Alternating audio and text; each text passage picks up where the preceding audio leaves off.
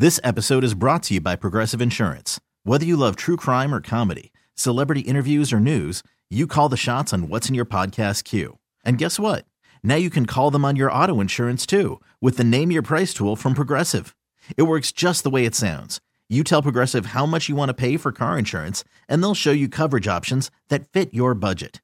Get your quote today at progressive.com to join the over 28 million drivers who trust Progressive. Progressive Casualty Insurance Company and Affiliates. Price and coverage match limited by state law. Here's Mary Dixon. At Stoneman Douglas High School in Parkland, Florida, students are starting their day with fourth period, the class interrupted by a mass shooting that killed 17 classmates and educators two weeks ago. The 19 year old man charged in the Parkland shooting bought at least one gun legally at a Dick's Sporting Goods. Dick's will now stop selling assault style rifles and high capacity magazines. The CEO of the nation's largest sporting goods retailer tells ABC they'll also stop selling guns to people under 21.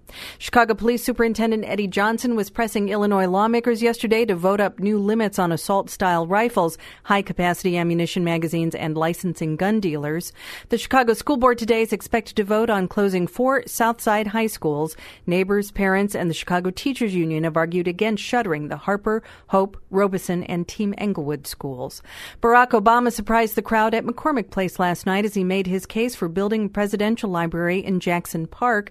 It was the final public hearing before the city's plan commission considers the proposal.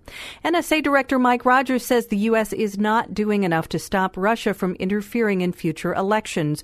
Rogers told senators that President Trump has not granted him the authority to disrupt Russian hacking operations where they originate. The Tribune reports the parent of Macy's and Bloomingdale's is looking to sell Medinah Temple, which currently is the home of a Bloomie's home furnishing store. It's 804 on XRT. Five losses in a row for the Bulls. They lost to the Hornets 118 to 103. It's going to be cloudy today with the chance of light rain and patchy dense fog later this afternoon. A high in the mid 50s and then falling temperatures in the afternoon to more rain and fog tonight and lows in the upper 30s.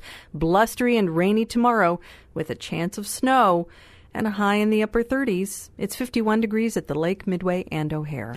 Thank you, Mary. It's 93 XRT. Next two songs will cover an amazing 46 years of rock history. This episode is brought to you by Progressive Insurance. Whether you love true crime or comedy, celebrity interviews or news, you call the shots on what's in your podcast queue. And guess what?